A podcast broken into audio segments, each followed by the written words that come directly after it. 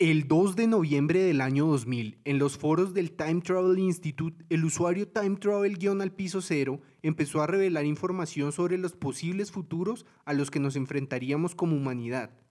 Aunque muchas cosas no sucedieron, con su paso se creó una estela de duda frente a la información que conocemos. A esto le llamamos el efecto Titor.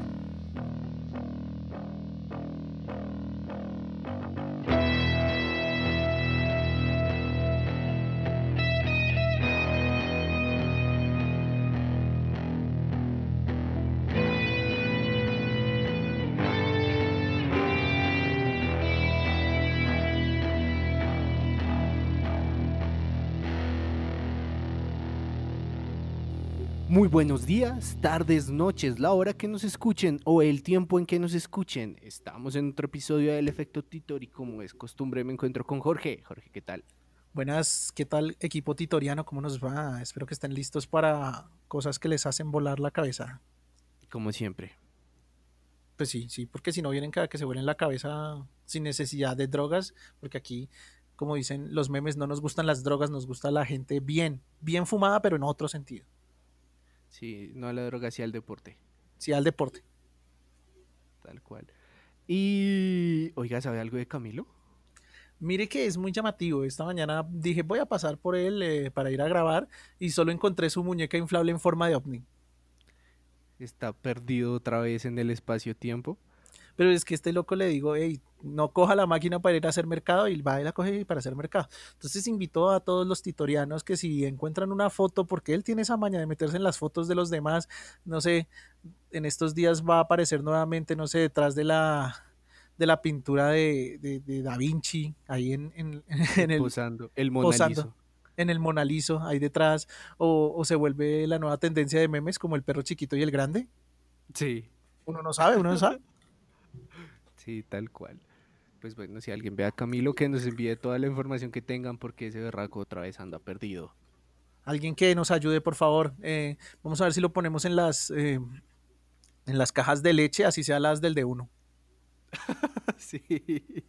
Así, ¿Ha visto a este muchachito? Sí, le, este gusta, le gusta el mar y, y cantar eh, bajo la lluvia.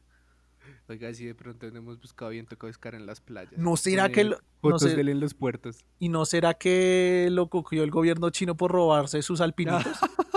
Ahí está, vea. Se le dijo desde el principio que esa información no debió darla. Era información delicada. Yo le dije, pues a nadie le, nadie le roba al gobierno chino nada. Yo le dije, no le robe menos alpinito porque a todo el mundo nos gusta el alpinito.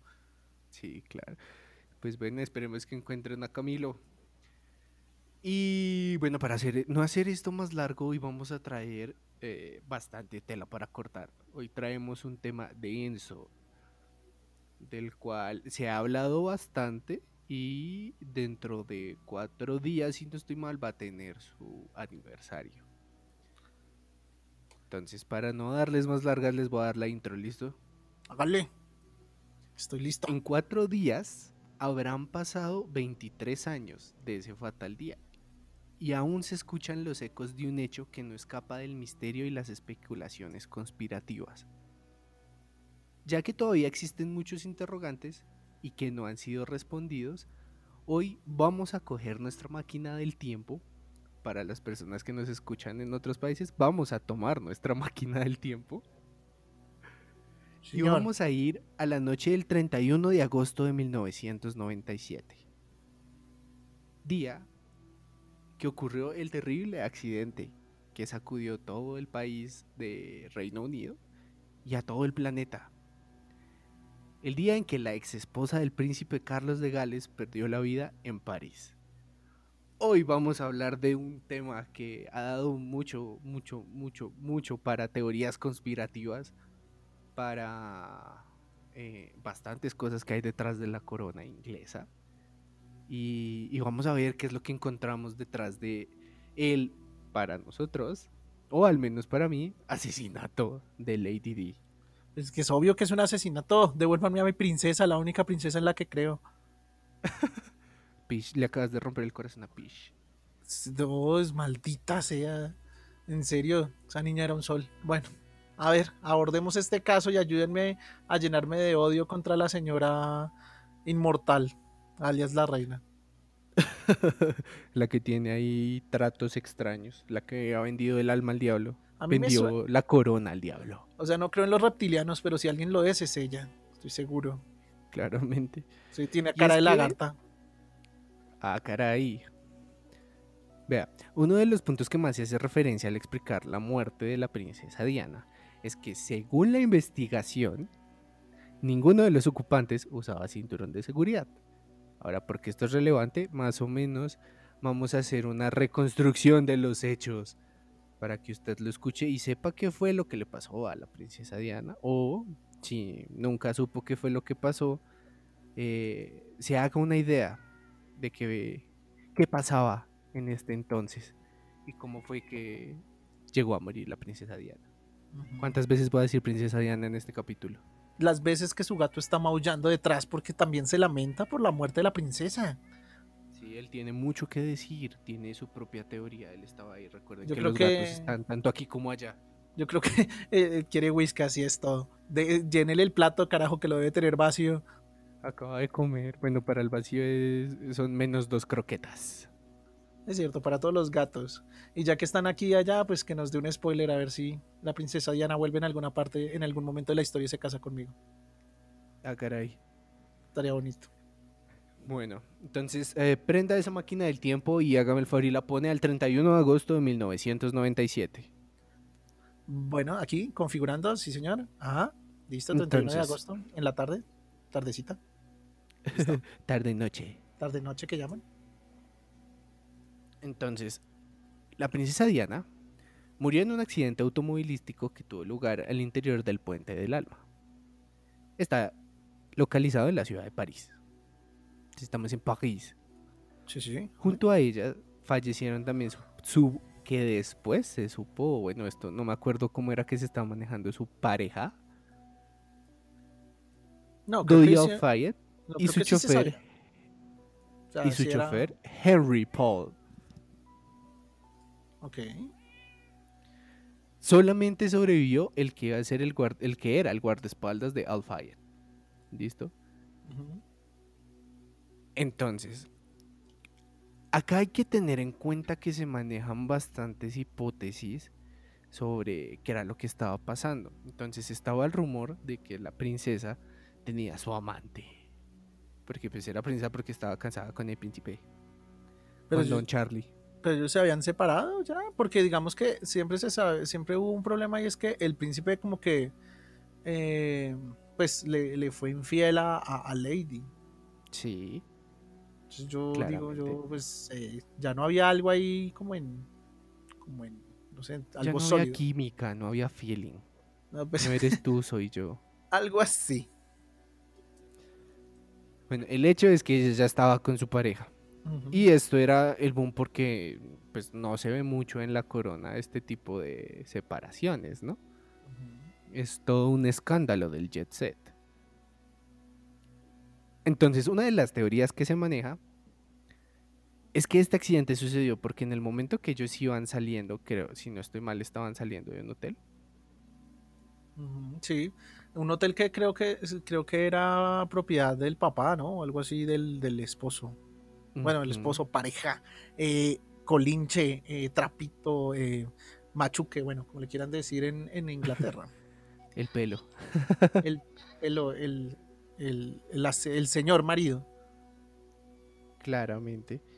Entonces, una de las teorías que se maneja es que ellos iban saliendo, iban en exceso de velocidad por el puente porque los paparazzis los iban persiguiendo. Eso es real. Sí, los iban persiguiendo. Y dicen que era uno de los posibles eh, factores para que el accidente se diera, ¿no? Sí. Fue como la teoría que más se sostuvo. Ahora, a dos años de su muerte en 1999, un juez francés concluyó, basándose en los reportes oficiales, que la causa del accidente fue provocada por el conductor Henry Paul, quien después de haber consumido cantidades navegables de alcohol y antidepresivos, perdió el control del automóvil al ace- acelerar para evadir a los paparazzis. ¿Sí? por parte de la familia real británica y el MI6, creo, no he entendido nunca la diferencia entre el MI5 y el MI6. Es un número, hermano, o sea, aprendas a restar. Ay, perdón, bueno. El MI5 o 6 dicen que las investigaciones no dieron muestra alguna de que hubiera una conspiración, ¿no? Porque pues eso fue lo primero, era una muerte o un asesinato. Y la llevaron hasta el 2006. En 2006 concluyó que la teoría era, era una teoría suscitada por Fayette y no tenía base en que apoyarse y que debía ser descartada. O sea, ahí dijeron, no señores, todos ustedes están hablando ñola. No, no, no, no, no, no. Pero entonces aquí es cuando empiezan todas las teorías de conspiración a salir a la luz, todas las verdades ocultas que no estaba contando la corona. Y es...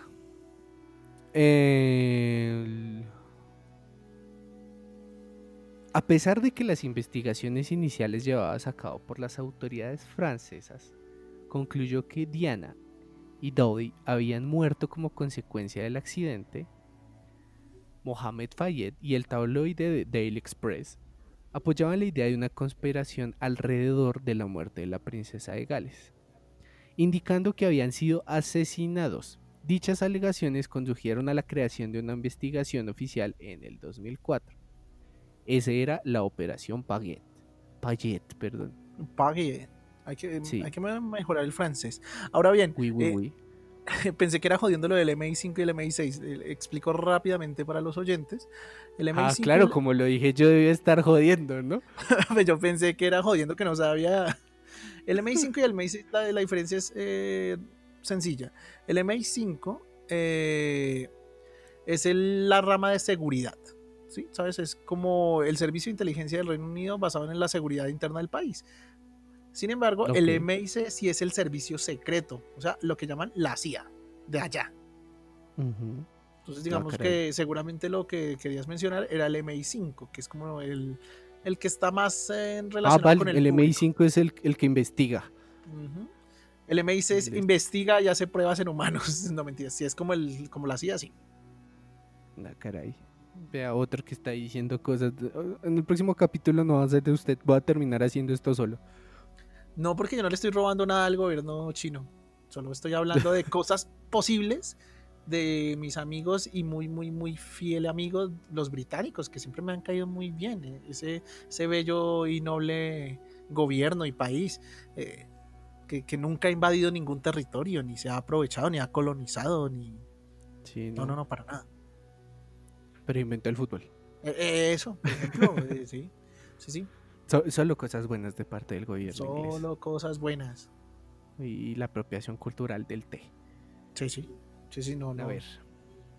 Entonces, como les eh, aquí volviendo después, volviendo, aquí retomando, luego de contarles eh, cuál fue en teoría el dictamen oficial de la muerte de la princesa, volvemos a lo que les estaba contando al principio. Entonces, uno de los puntos a los que más se hace referencia es que en el vehículo no llevaban cinturón de seguridad. ¿sí?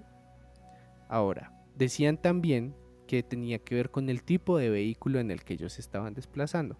¿Qué vehículo era? Era un Mercedes Serie S280. ¿Cómo era el Mercedes S280? Entonces, eh, era como lo más acostumbrado a usar en esa época, así como el presidente de Estados Unidos acostumbra a usar Lincoln's Navigator. Y acá les gustan mucho las Toyotas. Ese era como eh, el carro de salir. El carro en el que salen la gente famosa, la, alcurnia, por decirlo así. Exactamente. Eh, el carro comía como un hijo de madre 2.8. Ahora, estos son los datos que están diciendo del por qué se mataron también en el modelo del carro.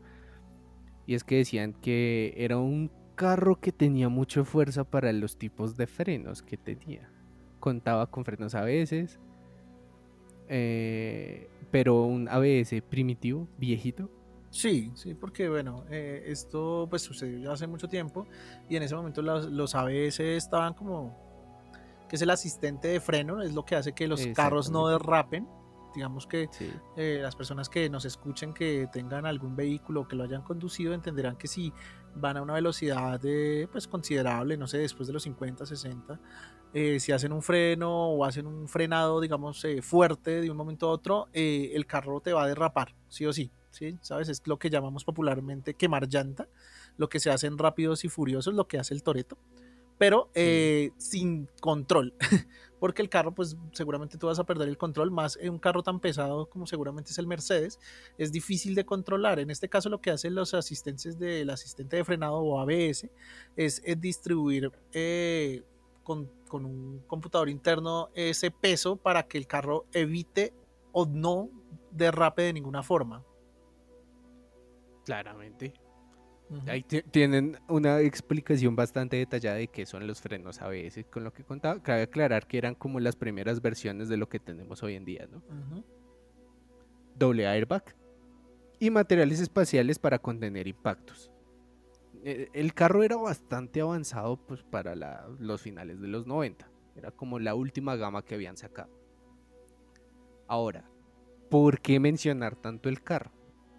Y aquí es donde entramos a conspirar. Entonces, pónganse todo el outfit conspiracional. Hay una historia paralela con ese Mercedes de color negro que utilizaron Spencer y Fayette.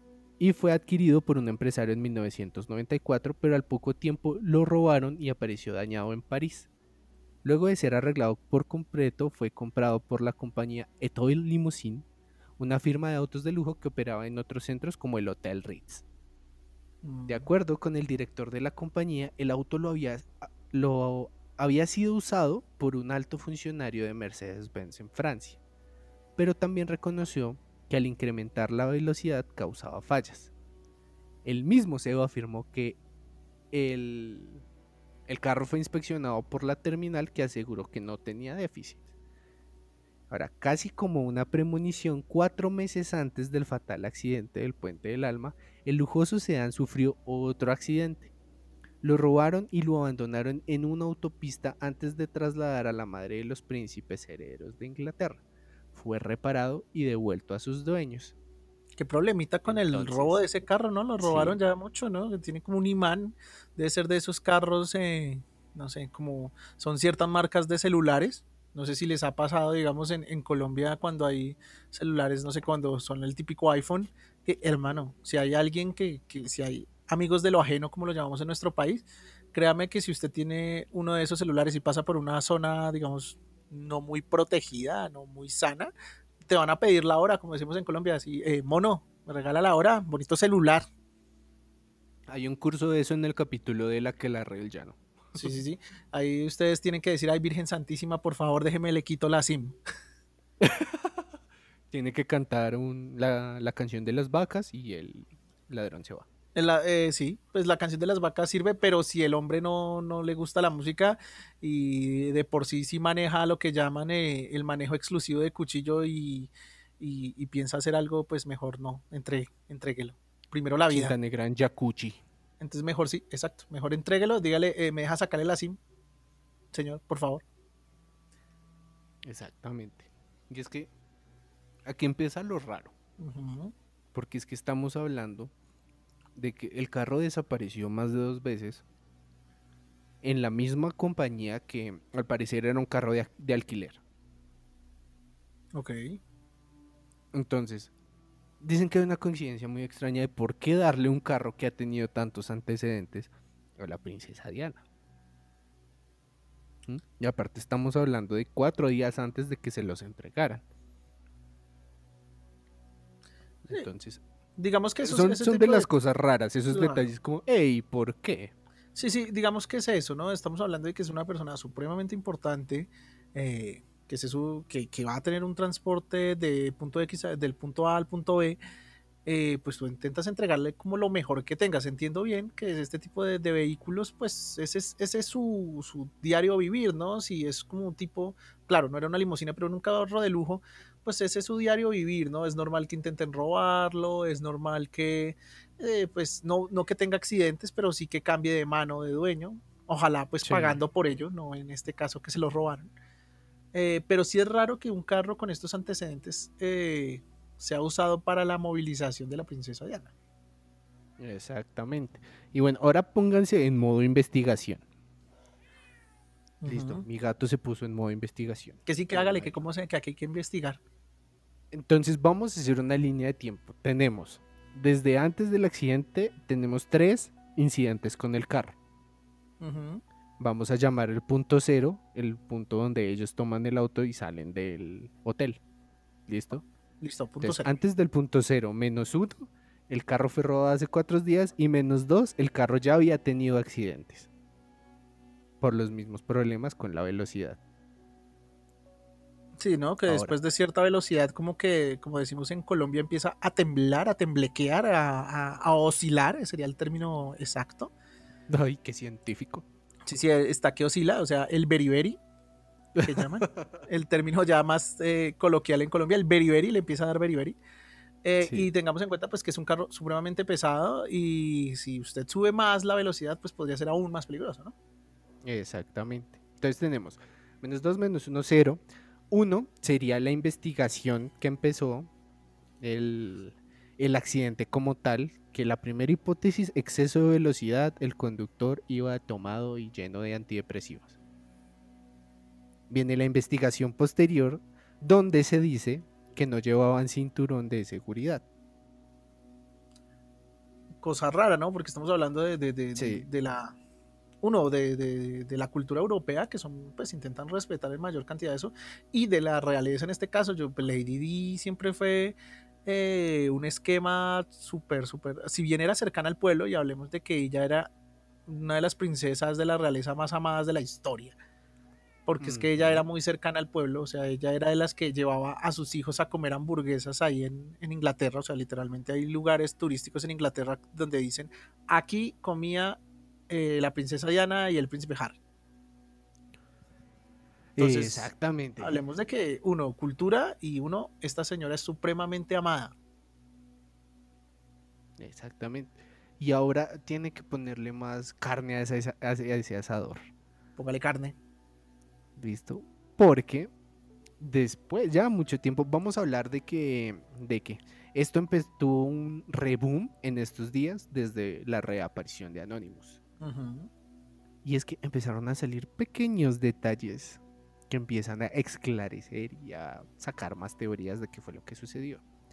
Y es que se reveló que la presunta razón de la muerte de la princesa Diana eh, les, voy a hacer la cita ahí para que entiendan. Lo que publicó Anonymous fue que la propia familia real orquestó el fatal desenlace de Lady Di. Según la investigación que inició en el 2004, la princesa murió a causa de una inusual herida que se le hizo en el pecho debido a que no llevaba puesto el cinturón de seguridad. Cito, solos rompieron unos cuantos huesos y sufrió una herida pequeña en el pecho. Esa herida suponía un pequeño rasguño en una vena de uno de sus pulmones, aseguró el investigador forense en ese momento. De acuerdo con los documentos compartidos, Diana tenía pruebas de la relación entre la realeza y ojo acá, ojo acá que aquí nos vamos a poner hardcore. Hágale. Y una red de tráfico sexual precisamente de Jeffrey Epstein. Esto, esto se empieza a, así como dice el meme, eh, todo se está juntando, el círculo se cierra. Y es que... De eh, hecho, esto que se está desvelando ahorita... esto, que se está... Claro, esto que se está desvelando ahorita, eh, todo este tráfico de, trata de personas, de, jóvenes, es algo que cubre Europa. Se habla de que hay, digamos, ¿cómo decirlo? Como unos unas islas incluso donde esto es como normalizado y es de gente muy muy poderosa y que detrás hay mucho de la corona británica, estamos hablando de la nobleza británica, de la cual si me preguntan hoy al día de hoy digo, ¿para qué carajo sirve la nobleza británica? Exactamente, como la española y otras cuantas noblezas. Por ejemplo, porque digamos en, en, Mónaco eh, la nobleza gobierna, aquí ¿qué hacen? y bueno, salieron estos datos. Ahora también toca decir, no, pero ¿de dónde se sacaron esos datos? La investigación fue en 2004 y lo último que se supo y lo que publicó el MI5 fue, no, no hay una conspiración detrás, no pasó nada raro, se mató y ya. Así nomás. Sí, exactamente. Pero, ahí, aquí, bueno, es más carne al asador. Este es un asador de 20 kilómetros. Eh, bueno, vamos a hablar del el agente británico Job Hawkins. Job Hawkins trabajaba para el MI5 en ese entonces. Y al parecer, él confesó el asesinato justo antes de morir. La princesa Diana es la única mujer que mate. Estoy citando. Yo no maté a nadie. La princesa Diana es la única mujer que maté. Era el único objetivo cuya orden provenía directamente de la familia real. Es que acabo de decirles fue sacado de un escrito que apunta directamente a Felipe de Edimburgo que quería que pareciese un accidente. Mm. Entonces tenemos en nuestra línea de tiempo la, la, investigación previa, después de mucho tiempo, tenemos la confesión de Job Hawkins. ¿Sí? Sí.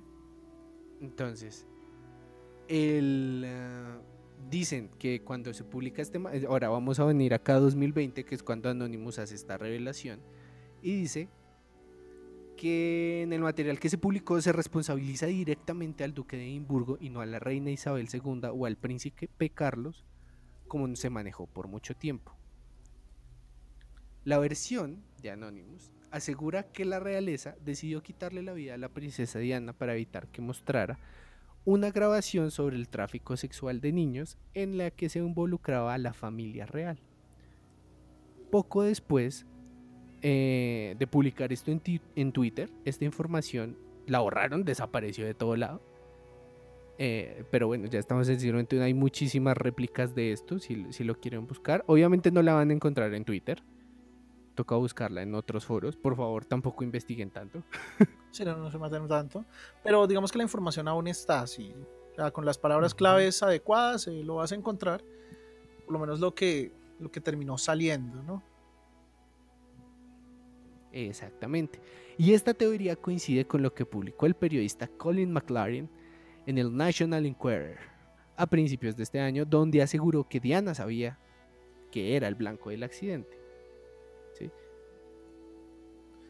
Y esta cita sí, bueno, es una cita que aparece, pero no, no, no apoyo su veracidad. No quiero decir que no la veo muy confiable. Y es que lo último que digo cuando estaba el accidente y todo esto es citando, me ha matado, ese maldito bastardo me ha matado. Ahora qué pasará con mis hijos, dijo Diana, de acuerdo a esta fuente. ¿Qué? Entonces sabemos que ella era consciente que la estaban buscando. Sabemos que hay razones por las que la estaban buscando. Y ahora tenemos una confesión que puede o no ser real, porque pues estas confesiones en el hecho de muerte siempre es como maldita sea. Sí, o sea, ¿de dónde? ¿Por qué? Claro que volvemos al punto, o sea, usted a punto de morir, ¿por qué mentiría? O sea, sí. buscándole un poquito de sentido, ¿no? Porque pues para qué, qué gana usted, ¿no? A menos que digamos, no sé, alguien le esté pagando para, no sé, le voy a hacer fácil la vida a su familia o algo así. Pero es que, porque hasta ahora, ¿cuántos años han pasado? Se supone que esto ya está relativamente enterrado.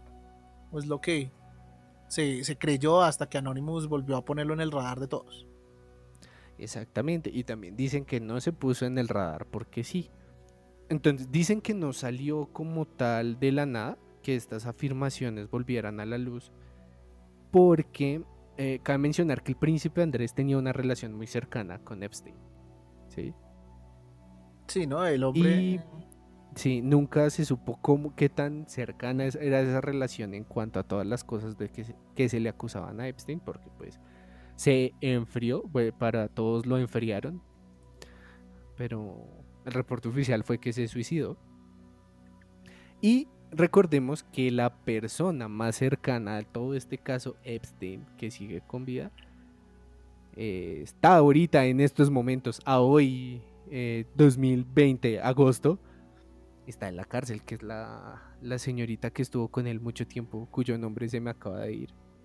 Sí, sí, ¿no? Y que pues se dice que es como la siguiente candidata a la suicidación. Exactamente. sí, porque ahora todo el mundo o tiene un accidente o se suicida porque sí. Como Jeffrey que estaba en una cabina ante suicidio y terminó suicidando. Maxwell, ya, ya, casi que no, perdón. Discúlpenme ahí. Se me había ido el dato. Entonces, vamos a ponerlo en perspectiva todo. Sabemos que hay un bagaje. Sabemos que Lady no estaba, al principio no estaba contenta con su relación, se separó, y, pero su relación le dejó mucha información que debía salir a la luz. Sabemos que hay motivos por los cuales lo, la mataron. Y ahora pues tenemos como un indicio de quién nos puede dar la verdad frente a eso. Chin, chin, chin. ¿Quién es el que nos va a dar el indicio? Que me vuelvan a mi princesa. La señorita Maxwell, la que está en, la cárcel. La que quiere suicidar. Sí, la que va a hacer la suicidación prontamente. Caray. Caray. Entonces, eh, volviendo a nuestra línea de tiempo, vamos así a analizar y dar nuestro punto de vista frente a todas estas teorías. ¿Qué pasa? En las, antes de nuestro punto cero tenemos eh, los aspectos del carro, que ya viéndolos un poco en perspectiva, siento que son un poco coincidencia. Aunque no creo mucho en las coincidencias, siento que es como, ah, pues nos queda este carro, pues ese no es el que se dañó, sí, pero pues no creo que vayan a hacer piques con él. Exacto, aparte que uno no piensa cosas negativas al principio, ¿no? Es como, ¿cuál es el carro disponible? ¿Este está funcionando? Eh, pongámoslo en términos colombianos, revisó, se, eh, pasó las últimas normas tecnomecánicas, está funcionando, listo, funciona, bye. O sea, no, no creo, pues lo que dices vos, no creo que vayan a, estar en piques ilegales o algo así. De pronto no ven la magnitud de lo que era la princesa Diana en ese momento, donde estando en una relación con una persona supremamente millonaria y de una religión eh, islam, del islam, perteneciente al islam, esto le hacía un foco impresionante. Todo el mundo la estaba persiguiendo, siempre estaba perseguida por eh, paparazzi. Yo creo que eh, subestimaron un poco la situación. Puede que a mi forma de ver, no de una forma eh, adrede, como, oiga, sí, pues no, tome, lleves el carro dañado y, vaya. Por lo que le digo, precisamente parece, al ser un, ser un hotel y una cosa ajena, digamos, a la, a la, corona británica, lo, lo, veo más difícil como para manejar un, intento de asesinato, pero bueno, esperemos a ver qué nos dicen las pistas que nos va a terminar contando Cristian. Exacto. Entonces, em, por mi parte yo descartaría eso. Aparte que si, si te pones a pensarlo, el... es muy poco probable hacer un plan en el cual para matar a uno tienes que matar a otros cinco, ¿no? Sí. Y que aparte uno de esos tiene que ser voluntario para morir, que vendría siendo el conductor. Porque si dices, bueno, hay muchas formas de que ella sea el único objetivo y la volvieron. Digamos que lo del esposo hasta acabe, porque pues no sabemos que, que también lo haya tomado el príncipe. Exacto. Sí, eh, Entonces hasta ese lado pero es como muchas. me parece a mí como mucho trabajo. Aunque claro, ¿no? También puede ser la cuarta perfecta. Puede ser que eso era lo que quieren que pensemos, ¿no? O sea, tal cual lo que estamos pensando en este momento, que es como es muy loco, pues precisamente eso es lo que lo hace efectivo, que parezca loco. Entonces, mm, la primera teoría es que lo mandaron a matar con el chofer, el señor Henry Paul. Sí. Él fue, eh, eh, esa es la primera teoría y manejamos con la teoría del carro. Tenemos nuestra línea del tiempo, está la opción del carro, la mandaron a matar por medio de Henry Paul, que era el chofer. ¿Listo? Ahí eh, tenemos sospechoso inmóvil, tenemos el arma homicida, que era Henry Paul. Estamos avanzando, estamos avanzando. Sí. Entonces, vamos a ver cómo era la relación con Dodi Al-Fayed. Dodi Al-Fayed, perdón. Sí, sí. Uno de los muchos motivos para la suposición de asesinato está en la posibilidad de que nuestra princesa favorita, la princesa Diana, estuviese embarazada. Sí, efectivamente, si no estoy mal, eh, antes de, de- del accidente, accidente entre comillas, eh, habían salido unas fotografías de ella, no sé, ahí sí como decimos en Colombia, paseo de río o, o ahí en el mar, eh, y donde ella tenía como, una pancita chiquita, no, no esa pancita que le sale a uno colombiano por no comer, por comer hamburguesita todos los días en pandemia, sino eh, la pancita de, de un niño, ¿no? Podría ser. Sí, aparte que la pancita de gordura siempre viene acompañada de su amiga la flacidez de brazo. Por favor, no, no siga, me pone muy triste. Me da muy duro. Continúe.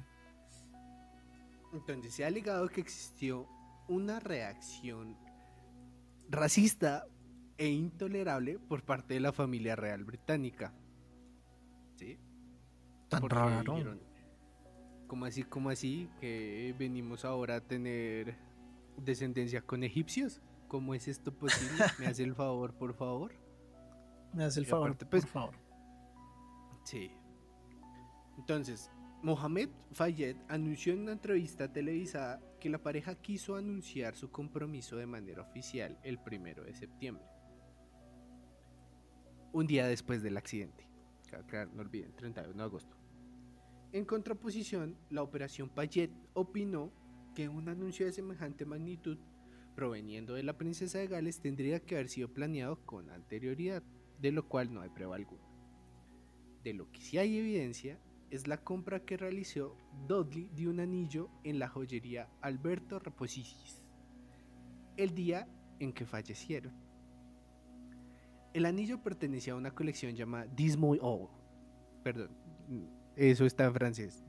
Es muy probable que no se pronuncie así. Entonces los voy a decir en español. Dime que sí. Entonces, Dis muy oui. Muy, muy. Bien. muy. Muy bien, mejorando ese, ese francés. Ahí poco a poco, con el diccionario al lado. Gracias, Lagros. Patrocina Lagros. Patrocina la Hay evidencias de que Dodi regresó al hotel llevando un folleto de dicha joyería y más tarde se capturó un video de cámara cerrada, de circuito cerrado de televisión. Eh, a Claude Roulet, asistente de Alfayet, regresando de la tienda para recoger un objeto que posteriormente entregaría en el hotel. O sea, vamos a ponerle drama a esta vaina.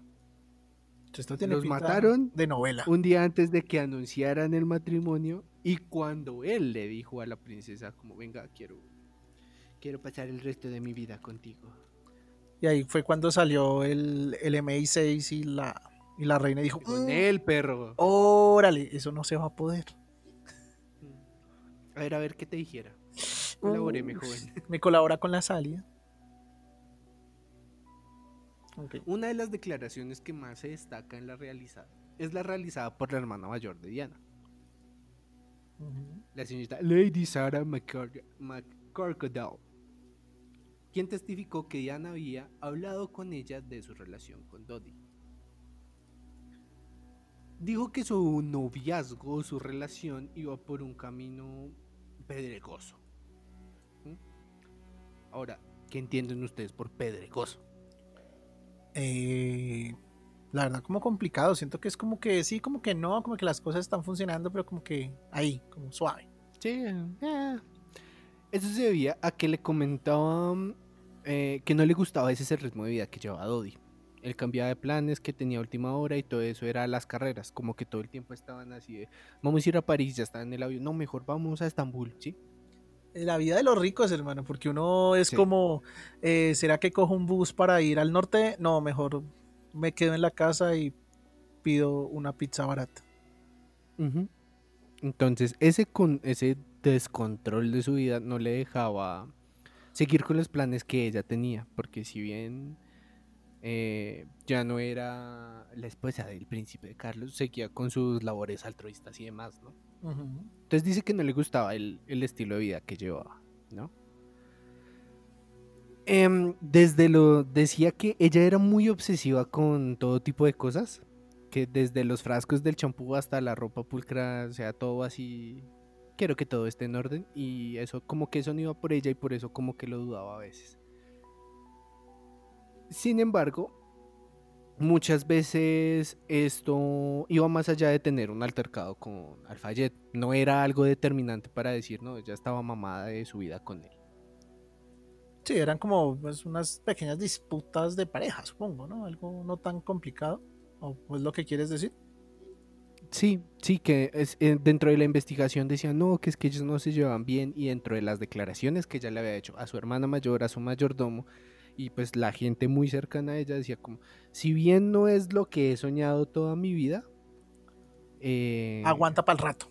Exactamente. ok.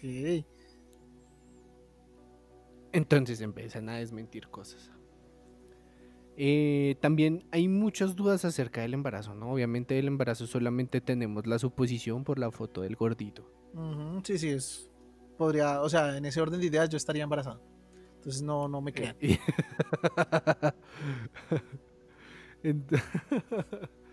Entonces, eh, sí, de la forma de que empezaron las sospechas del, del embarazo fue porque de vacaciones, hospedada en Saint-Tropez, eh, fue vista en traje de baño y le vieron así como, ay, mira, tiene barriguita, pura barriguita embarazada, dirían las tías. Ajá, entonces ya, ya encargo niño. Es necesario tener en cuenta que el embarazo no empieza a notarse hasta los 3 o 4 meses. Y la pareja comenzó a salir solo 7 semanas del accidente, por lo que concepción solo puede darse después de las 6 semanas en el caso de que se hubiera producido. Entonces, o la princesa quedó embarazada antes o solamente era, estaba gordita y ya. Sí, también podría ser. El resultado de la autopsia, dice que no estaba embarazada, no se encontró nada en su vientre, pero pues no sé, no, no, le va a creer nada a la, la, versión oficial, por decir.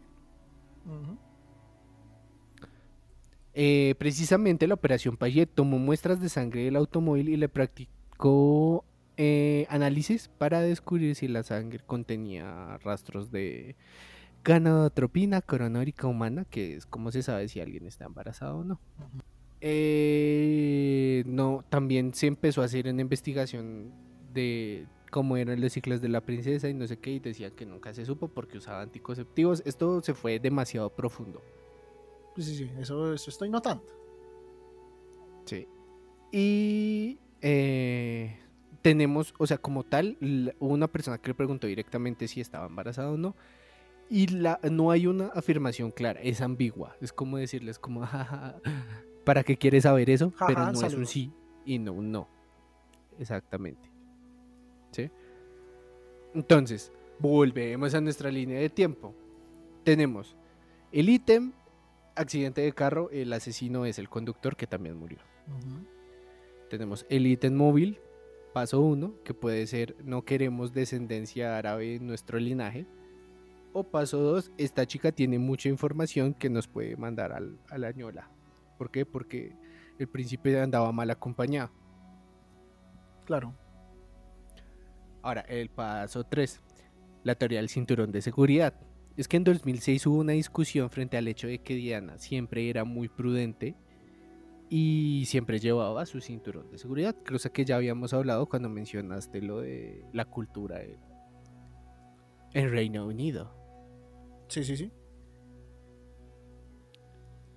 Entonces empezaron las teorías de que si solamente fallaron o simplemente no los llevaban puestos.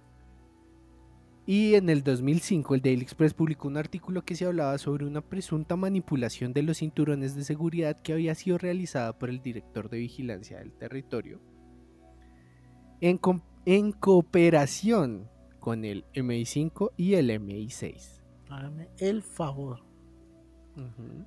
Ok. Entonces salió esta teoría. En 2005 empezaron a hacer análisis e investigaciones forenses para el carro. Y revelar que casi, citando a la persona encargada, casi sus 35 años de experiencia determinó que los cinturones estaban en perfecto estado, con la excepción del cinturón del asiento trasero derecho, que era donde estaba Diana. Qué casualidad. Exactamente, súper casual. Eh, obviamente decían que era no eran pruebas sólidas y solamente lo desestimaron Como siempre, es como, eh, voy, pero no es tan importante. Sí, pero lo raro después fue que en el 98 hicieron como una reinvestigación y, ay, no, sí, todos los cinturones estaban en perfecto estado. Sí, sí, no, no, no, pues ahí estaba aquí desarmado, pero pues de lejos se veía bonita. Exactamente. Y entonces, tun tun tun, nuestra línea de tiempo. Forma de asesinar a la princesa Ana número uno, el chofer los mató y se mató él mismo. Fue un ataque kamikaze. Sí, porque pues, que, que, que ataque, Segunda, ¿no? alteraron el cinturón de seguridad de la princesa. Lo cual sigue sin tener sentido. Es que si vas a matar a alguien que va en el asiento detrás de un carro, tienes que matar primero a todos los de adelante. Eh, sí, o por lo menos lo hace bastante engorroso, ¿sabes? Sí. Aparte, más allá de que sea mucho trabajo, ¿no? Siento yo que se prestaría mucho al fallo, ¿no? Que no pudo haber pasado nada, pudieron haberse chocado con un hidrante y ya, solo se daña el carro. Claro, exactamente. Sí. Y tenemos estas teorías. Ahora vamos a analizar lo que pasó ese día. Y es un poco. Tenemos, como ya les dije, ellos salen del hotel, los persiguen los paparazzi- paparazzis. El, el auto falla. Está el accidente, obviamente está toda la prensa ahí, por lo tanto, pues llegan los servicios de emergencia más rápido. Y parte porque es la princesa. Total. La primera llamada de emergencia se registró a las 0.26 de la mañana. La ambulancia que llevó a la princesa directamente al hospital. Ay, es, es- es que en francés. Petit Salpêtrière Respire. llegó alrededor de las 2 de la mañana. ¿Sí vieron? Se demoró dos horas En llegar, en llegar. impresionante. Y la demora en su llegada ha originado cierta controversia. ¿sí? Influyeron varios factores, se dice. El primero es el tiempo que tardaron los bomberos en llegar al accidente. Segundo, el tiempo que se tardaron en liberar a la princesa de los restos del coche en el que se encontraba atrapada. Y finalmente, la duración del viaje hasta el hospital. Ahora, la llegada de los primeros agentes se produjo aproximadamente a las 0.30. Es decir, cuatro minutos después de la, de la primer llamada de seguridad. Mm, Estaban muy cerca, estaban ahí al lado. Supone, ¿no? Eh, después, el doctor Jean-Marc Martino, especialista en anestesiología y cuidados intensivos, llegó junto con la ambulancia a las 0.40 am. Es decir, 14 minutos después del primer llamado. Y Ana fue liberada del automóvil a la 1 de la mañana, media hora después del accidente. Dicen que en ese momento sufrió un paro cardíaco, se le aplicó reanimación y fue reanimada a la 1 y 18 minutos. O sea, en el proceso de re- reanimación se gastaron 18 minutos. Ok. Fue trasladada en la, ambunda- en la ambulancia, sin embargo, la, la ambulancia abandonó la zona a la 1 y 41 de la mañana para llegar a las 2 y 6 de la mañana. Eso indica que la ambulancia tardó casi 30 minutos en llegar al destino. Recuerden la hora. Durante su trayecto hacia el hospital, la ambulancia se detuvo en Gare d'Australiets por órdenes del doctor Martino, quien, quien explicó que esto es debido a la caída de la presión sanguínea de Diana, por lo que además ordenó al conductor que disminuyera la velocidad del vehículo. Madre santa. La ambulancia pasó cerca de otro hospital. ¿sí? Se encontraba mucho más cerca que el hospital. Al que terminaron, al mencioné que antes. terminaron llevándola, sí. Sí. Entonces la decisión de seguir adelante fue tomada por el doctor Mark Le- Lejay, que se encontraba esa noche de control de servicio de emergencias. Consultó previamente la situación con el doctor De Rossi, quien permanecía todavía en la escena del siniestro. El Petit Salpêtrière es el hospital central que atiende a los pacientes con múltiples traumas. El otro hospital por donde pasaron no se encontraba en condiciones de atender a la princesa de Gales y mucho menos contaba con los equipos necesarios para operarla. El doctor declaró que el hospital, a pesar de estar mucho más cerca, no contaba con los equipos y el personal formado y necesitaba para realizar una operación a corazón abierto y menos aún para practicar una neurocirugía.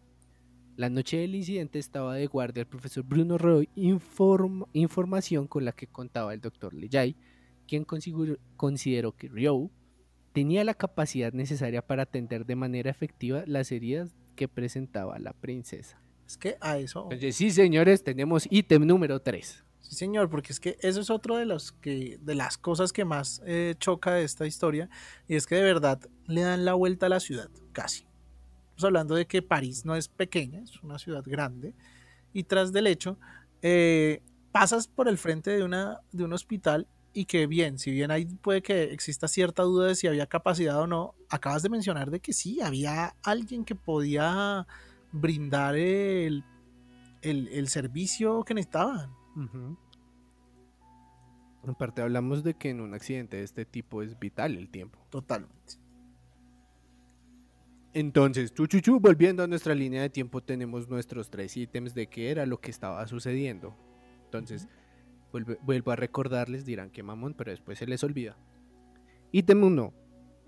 Eh, el carro estaba fallando, el asesino fue el conductor. Y el ítem 2, ya sabemos que tienen todos los motivos para matarla. Bueno, tienen dos motivos. Uno, no querían descendencia árabe. Dos, em, iba a soltar toda la sopa con lo de Epstein. Y ahora tenemos otra forma de morir y es que había más gente ahí involucrada. Y es lo que acabamos de decirles con el doctor en la ambulancia. Son como muchas cosas que uno diría, me parece que son muy coincidenciales para, para que funcionaran. Ajá, tal cual. Pero no acaba ahí, vamos a ir con otra. Y para esto voy a hablarles del señor Richard Tomlinson. Él era un exagente del MI6. ¿Sí? Y él opinó que dicha organización podría tener relación con la muerte de Diana, considerando que, ojo a esto, ojo a este dato, téngase de su silla, esto sí está bien conspiranoico. Lo estoy agarrando, lo estoy agarrando. Henry Paul, que era el conductor, tenía vínculos con el MI6. ¿Vínculos de qué tipo, señor? En 1998 escribió una carta a Mohamed Al-Fayed para enseñarle que esta, esta información Em, dicen que esa carta nunca fue recibida por Fayette, que se enteraría de ello meses después por la prensa. Opinó que en la noche del accidente Henry Paul probablemente visitó su contacto en el MI6 para recibir su sueldo, a lo que explicó la importante suma de dinero que portaba. Por otra parte, explica que el MI6 planificó el asesinato de Slodan Milosevic reveló la existencia de otro servicio secreto en el MI6, como el MI6.1.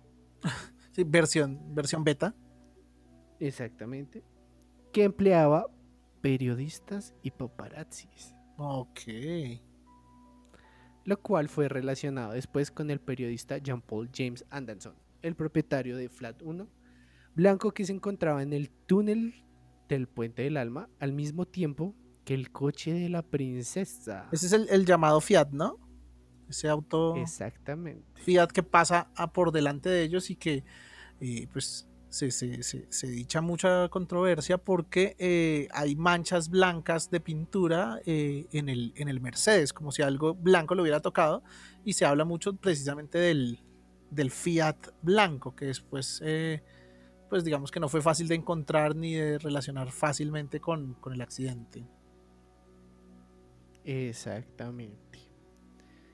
Entonces tenemos eh, dos posibles formas de asesinarlos, eh, muchas personas involucradas, dos posibles motivos que ya realmente de mover tanta gente nada más porque no quieres eh, dañar el linaje de tu de tu familia, de la nobleza, como, como que te estás pasando mucho de verga. Eh, pero es que digamos que la, nobleza inglesa no está acostumbrada a perder. Sí, no. No, no, no, eso es verdad. Pero pues ahí no estaban perdiendo, es que, ¿qué estaban perdiendo?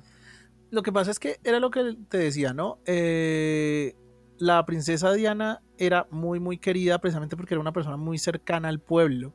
Y la, o sea, hacía obras de caridad, salía, incluso el hecho de que ella se tomara fotografías eh, relajadas con su familia era algo que la realeza no hacía. O sea, esa idea de que como que la nobleza se mezclara o se, se, ¿cómo decirlo así? Se, se acercara un poquito al plebeyo, es algo que nunca fue como muy bien visto por la nobleza. Sí, ¿no? ¿Quién diría que años después el, príncipe vendría casándose con una plebeya? Cacheta con guante blanco. Ah, carajo. Y bueno, esa es la información que tenemos. Les voy a dar algunos datos de la investigación del 2010, 2007, perdón, que fue un tiempo después. Eh, estos eran los ítems que intentaba investigar la investigación del 2007. Investigaba la investigación. Sí, la operación Paget, perdón. Paget. La, la operación Pan Francés. Pan Francés. La operación eh, Paris Saint Germain. Paris Saint Germain. Muy bien, veo muy avanzado ese nivel de, de francés, muy bien. Sí, eso sí. Pregunta, nivel de italiano, excelente. Juventus, Roma, Napoli. pues estamos hablando de, de, francés. Sí, es que también hablo italiano. Ah, no, Roger, Holanda. Montpellier, Montpellier. Paris Saint Germain. Ah, continúe con la historia.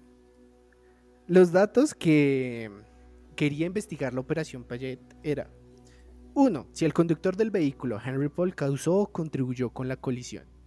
Sabemos que hay muchísimas cosas relacionadas con el joven. 2. Si la habilidad para conducir de Henry Paul estaba afectada por el alcohol o las drogas. 3. Si el Fiat Uno blanco o cualquier otro automóvil contribuyó o causó el accidente. 4. Eh, si la actuación de los paparazzis causó la colisión. 5. Si la arquitectura del túnel era peligrosa y de ser así, si esto contribuyó con el accidente. 6. Si algún flash luminoso contribuyó o causó el accidente. 7. ¿Quién tomó la decisión de que la princesa de Gales y Dodi Alfayet salieran por la puerta trasera del Ritz y de que el conductor fuera Henry Paul? 8. Determinar los movimientos de Henry Paul entre las 7 y las 10 de la noche. ¿Qué estaba haciendo? ¿Qué hacía don Henry? Siguiente, explicación de la posesión de dinero por Henry Paul y su cuenta bancaria. Decían, estaba luqueadísimo el joven. Estaba luqueadísimo, ¿no? Eso es lo que se dice, que él mantenía mucho dinero en efectivo cuando murió y, y mucho en la cuenta bancaria. Exactamente y que extrañamente fueron depositados ese mismo día. Yo creo que viéndolo así, como que al mal le propusieron un negocio, pero como que no iba a salir muy bien de él. Ajá. 10. Si el señor Anderson se encontraba esa noche. 11. Si la vida de la princesa hubiera podido salvarse de haber llegado más rápido al hospital o de haber sido otro su tratamiento. 12. Si la princesa se encontraba embarazada. 13. Si Dodi y su amante, Diana, estaban o no por anunciar su compromiso. 14. Si y en qué circunstancias la princesa temía por su vida. 15. Las circunstancias en que fue adquirido el anillo. Las circunstancias en que el cuerpo de Diana fue embalsamado. Si existe evidencia de que el señor Tomlinson disparó alguna especie de flash luminoso en el túnel y si alguno de los servicios secretos tuvo relación con el accidente. Muchísima tela por cortar equipo. Que hay de todo. Exactamente. Entonces, aquí para llegar a las conclusiones, vamos a retomar nuestra línea del tiempo y vamos a mirar los posibles factores y todo lo que tuvo que ver esta gente.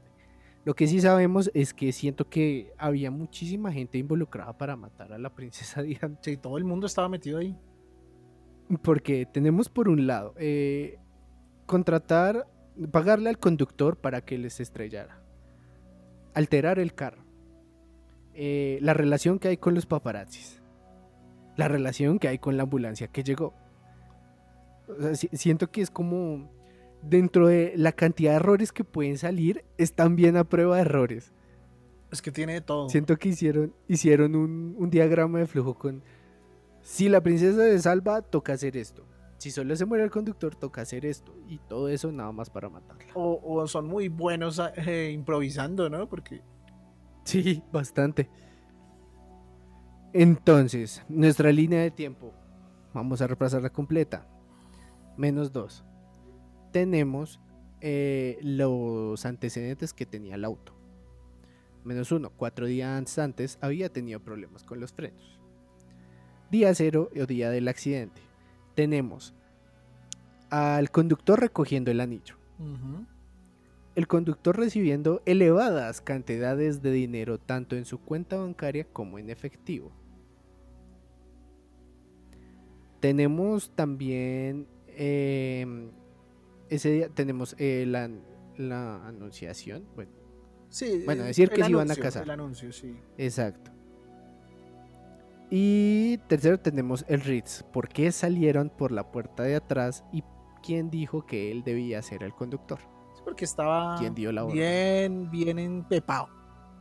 Exacto, porque él estaba bastante alicorado y bastante desdepreciado. Desdepreciado. Bueno, había echado muchas pepas para la depresión. No iba en sus cinco sentidos el joven. Eso en el punto cero. Ahora, punto uno, los paparazzis.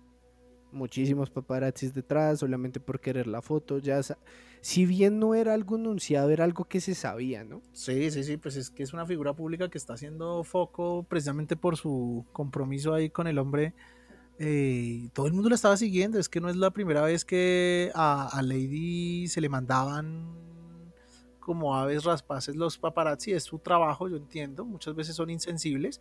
Eh, pero digamos que no era algo nuevo, no era algo para lo que no deberían estar preparados. Exactamente. Luego de eso tenemos el Fiat. Y, y lo más raro es, es que es mucha coincidencia que la persona que maneja el Fiat tenga relación con el MI6, el conductor tenga relación con el MI6, el MI6 tenga una subdivisión que se me enfoca en trabajar con paparazzis.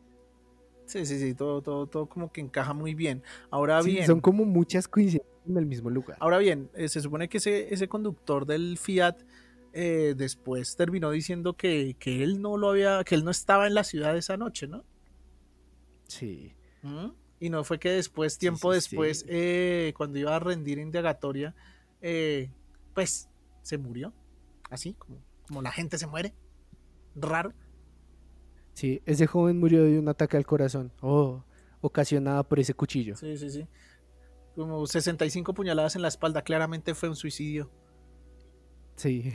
Sí, sí. Se nota desde acá. Exactamente. Entonces, esas son las circunstancias. Y ahora le sigue. Eh, ah, y cabe aclarar también. Eh, la llegada de los, los servicios de emergencias fue normal, incluso me parece muy rápido, hablamos de cuatro minutos. Sí, sí, sí. Está bien normal. Pues para un país de primer Lo raro ahí es. Sí, lo raro ahí es el el desplazamiento, de la ambulancia hacia, el, hacia, al hospital. hacia el hospital, ¿no? Que den la vuelta a la ciudad como si hubiera mucho tiempo, ¿no? Exactamente. Primero que le den la vuelta a la ciudad, segundo que el médico diga por favor disminuya la velocidad.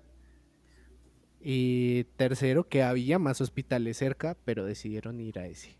Es, eso es lo que, lo que, lo que raya un poquito, ¿no? Que eh, hay bastantes hospitales, uno entiende que en un país tercermundista como Colombia o los latinoamericanos que nos escuchan muchos, eh, de pronto no en todos los hospitales haya capacidad de, para atender todo tipo de, de, ¿cómo decirlo?, de lesiones, pero pues estamos hablando de París.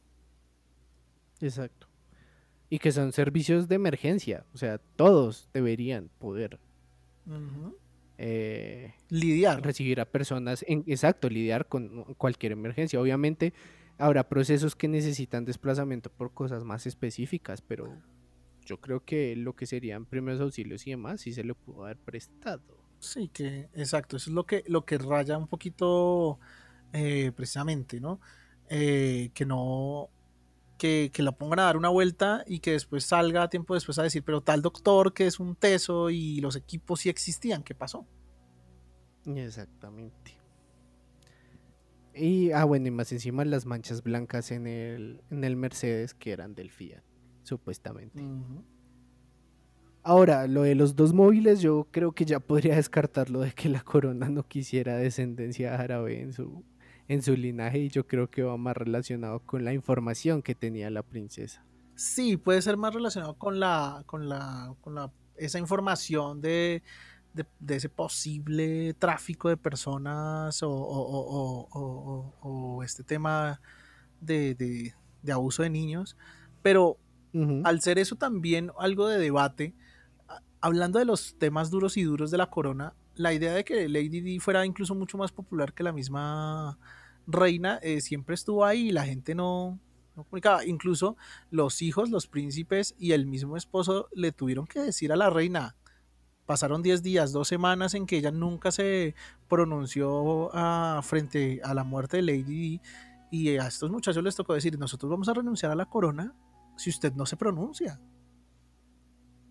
Sí, claro. Y esta hijo de madre anciana, eh, que, no le pasan los años a la reptiliana esta condenada, eh, salió diciendo cosas muy ambiguas, ¿sabes? Como, sí, vamos a, vamos a extrañar lo que la gente creía conocer de ti, o cosas así, como, ¿sabes? Como, como, como el amor de papá latinoamericano.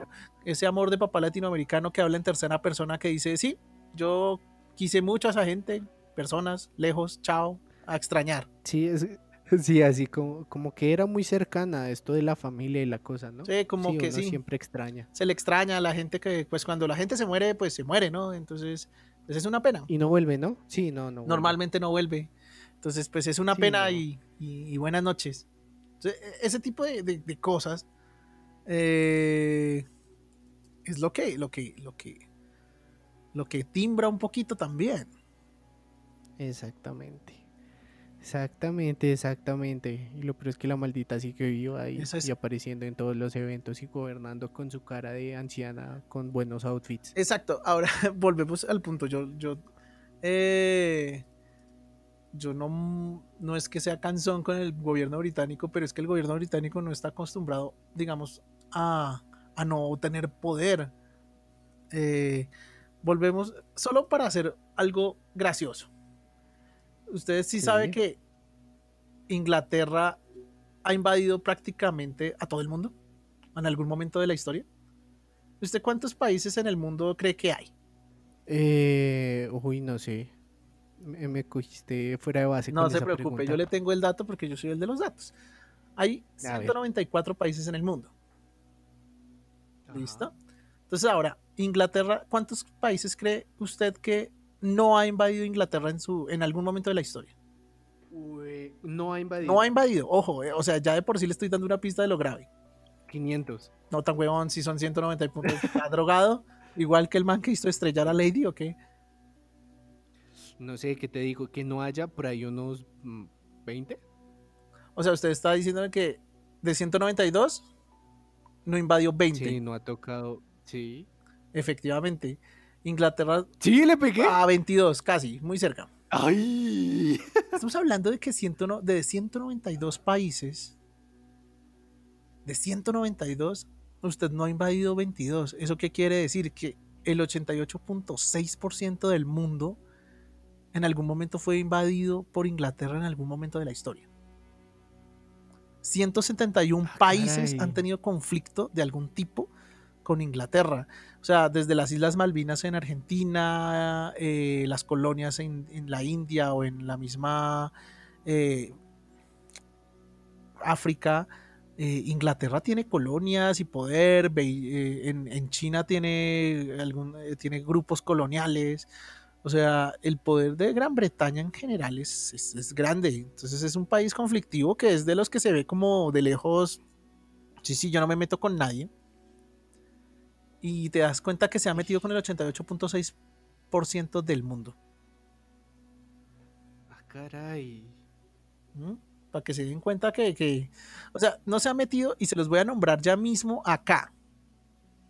A ver, a ver. Países del mundo. Estoy, estoy haciendo chulito. Países del mundo entero que nunca han sido objetivos de la reina en esto son Andorra, Bielorrusia, Bolivia, Burundi, Chad, Congo, Costa de Marfil, Guatemala, Islas Marshall, Liechtenstein, Luxemburgo, Malí, Mónaco, Mongolia, Paraguay, Kirguistán, República Centroafricana, Santo Tomé y Suecia.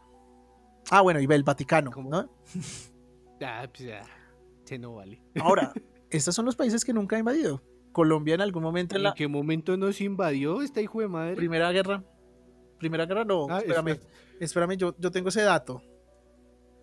Eh, Eso explica por qué me gusta tanto el té. Eh, sí, sí, sí. Eh, lo que pasa es que es eso, o sea, son pequeños conflictos, pero recordemos, a ver, eso es de la época de la colonia, perdón, ¿cuál primera guerra? Los sitios, la- la- los sitios que les le hicieron a Cartagena de Indias fueron ingleses, Ah, ah, pues claro, marica. O sea, y créame que los ingleses no venían aquí a buenas, queremos ir a tomarnos un cafecito colombiano. Sí, así como los gringos hoy en día tampoco vienen a eso. Exacto. Eh, cabe aclarar que bien en ese momento estábamos en colonia española, pero fuimos atacados con, con todo. Ahí eh, nuestro castillo ahí en, en las playas eh, cartagenenses dándolo todo. Felipe. El castillo de San Felipe ahí dándolo todo y aguantando. Entonces digamos que, que sí. O sea, son 22 países de 190 y punta, 88.6% del mundo ha sido invadido por Inglaterra en algún momento hágame el favor, ahí le boto ese trompo en uña, como dicen aquí en mi bello país. Ay, no, pues no siendo más, no siendo más. Esperamos que en este episodio les hayan entrado muchas dudas de qué fue lo que realmente pasó. Esta es nuestra opinión desde el efecto Titor, desde lo que pudimos ver en nuestra máquina del tiempo yendo de lejitos para no, no alterar eh, los hechos históricos. Sí, ahí como que reabriendo este capítulo cerca del aniversario de la muerte de, la princesa, de la única y verdadera princesa. De la mamacita de Lady, que era un amor de persona, se notaba que, sa- sabes, Eh, uno verla en videos, en los documentales, es una persona que de verdad estaba entregada a ser una persona, a liderar, no necesariamente el, el tema de la realeza, ella no se, lo, no se lo comía entero, salía, saludaba a las personas de beso, eh, cuando hacía las obras eh, humanitarias, ella saludaba, abrazaba a los niños con SIDA cuando no se sabía, no se tenía diagnosticado cómo se transfería esta enfermedad. Eh, ella lo hacía sin miedo. Y una persona de esas que la sencillez empieza como a juntar mucho y a agradar al pueblo. Entonces, esta princesa que alcanzó a robarse la- el corazón de los ingleses y el mío personalmente. Eh, Sí, eso sí, sí, Nada que hacer. Nada que hacer. A mí esta, esta chica me agrada, me agrada mucho. Entonces, eh, para que le echen un ojito y nos demos cuenta que eso que está ahí atrás, eh, oscuro, tengamos ojito, cuidemos a nuestros niños, cuidemos, eh, seamos críticos con la información que recibimos.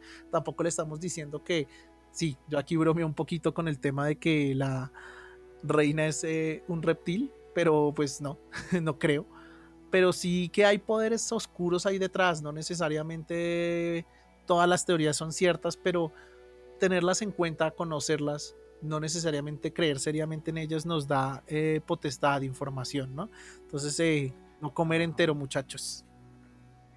Sí, como en Iron Man 2. Recuerden que la, la maldad solamente necesita un símbolo. Un símbolo. Y, y pues listo, no siendo más, esperamos que les haya gustado este episodio del efecto Titor. Estamos tan cerca del episodio 20. Ya lo veo venir, huelo todas esas teorías, huelo ese episodio lleno de whisky. ¡Upa! Me gusta ese episodio. Y no se les olviden que pueden seguirnos en nuestras redes sociales, en Facebook como el efecto Titor y en Instagram como efecto guion al piso Titor. Eh, ahí estamos todo el tiempo. Po- Ahí vamos a estar poniendo fotos buscando a Camilo, a ver si encontramos. A ver si encuentran a Camilo en alguna parte del, del- del espacio-tiempo, güey. Eh, está por ahí volando, metiendo algún tipo de vicio, porque es que es raro que no aparezca. Y por otro lado, eh, lo de la apuesta del episodio pasado está en negociaciones varias con Carlitos. Nada de negociaciones, muchachos. ¿Quedamos en algo? Ya todo el mundo sabe cuál es la respuesta. Por eso, negociaciones de, de cuándo se va y todo esto, porque... pues, Necesitamos fotografías eh, del antes, después y muy, muy importante, el durante. ¿Cuánto odio hay en Eh, no, eh, no. Creo que sí, Yo solamente velo por la transparencia de todo esto. No queremos que ninguno de los dos sea una DD en esto. Ay, pues ni modo, te- tendré, de ese podría ser un bonito en vivo para el episodio 20, nuestro final de Podría temporada. ser, tengámoslo ahí en cuenta y en el tintero. tintero. Tan marica. Bueno, no siendo más, muchachos, nos vemos con la barba rosa del efecto Tito. Va a ser la mota. La mota rosa para todos, espero que les agrade mucho.